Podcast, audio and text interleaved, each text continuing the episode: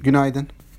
Dün piyasaların uzunca bir süredir beklendiği para politikası kurul toplantısı gerçekleşti. Toplantı öncesi piyasada genel olarak iyimserlik hakimdi.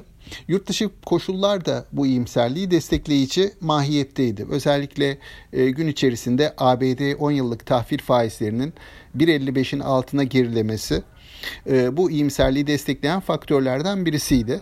E, bu gelişmenin de etkisiyle aynı zamanda olumlu beklentilerle TL'nin dolar karşısında yabancı para birimleri karşısında bir miktar değer kazandığını gözlemledik.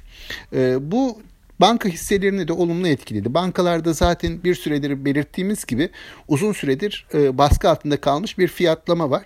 Yatırımcılar e, kısmen uzun vadeli beklentiler, kısmen de bu ilk çeyrek sonuçlarının olumlu geleceği beklentisiyle de banka hisselerine girdiler. Banka hisseleri dışında yine demir çelik sektörü dün ön plana çıkan sektörlerden biriydi. Demir çelik sektöründe de küresel toparlanma, Covid-19 sonrası dünyadaki büyüme e, beklentileri satın alınıyor. Bunun da devam ettiğini gördük. Ancak bu iki sektördeki hisse alımları genelde taze para girişi şeklinde değil, hisse değişimleri diğer hisselerden çıkarak buraya girme şeklinde söz konusu oldu. Dolayısıyla endeks yatay bir e, bantta hareket etmeye devam etti.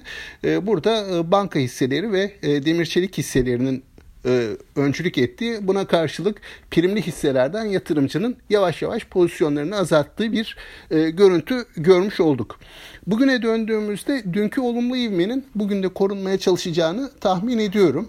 E, bankalar tarafında olsun, hisse senedi tarafında olsun özellikle uzun vadeli tahvil faizinde anlamlı bir düşüş gerçekleşmeden ya da kurdaki istikrar e, çok netleşmeden uzun vadeli ralliler çok olası görünmüyor. Genelde işte dönemsel, dönemin trendlerine uygun hisse değişimleri daha olası görünüyor bana göre.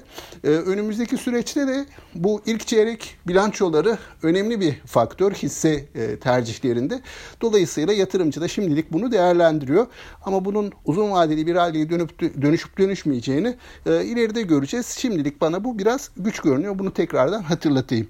E, bu beklentilerle bugün piyasanın e, yine yukarı yönlü bir açılışı deneyeceğini hisse bazlı pardon düzeltiyorum. Bugün yine borsanın bazı sektörlerde hisse bazlı alımlara devam edeceğini buna karşılık endeksin nispeten yatay bant hareketini koruyacağını tahmin ediyoruz. Aktarmak istediklerim bunlar. İyi bir hafta sonu diliyorum. Sağlıklı, bol, bereketli, kazançlı günler dilerim.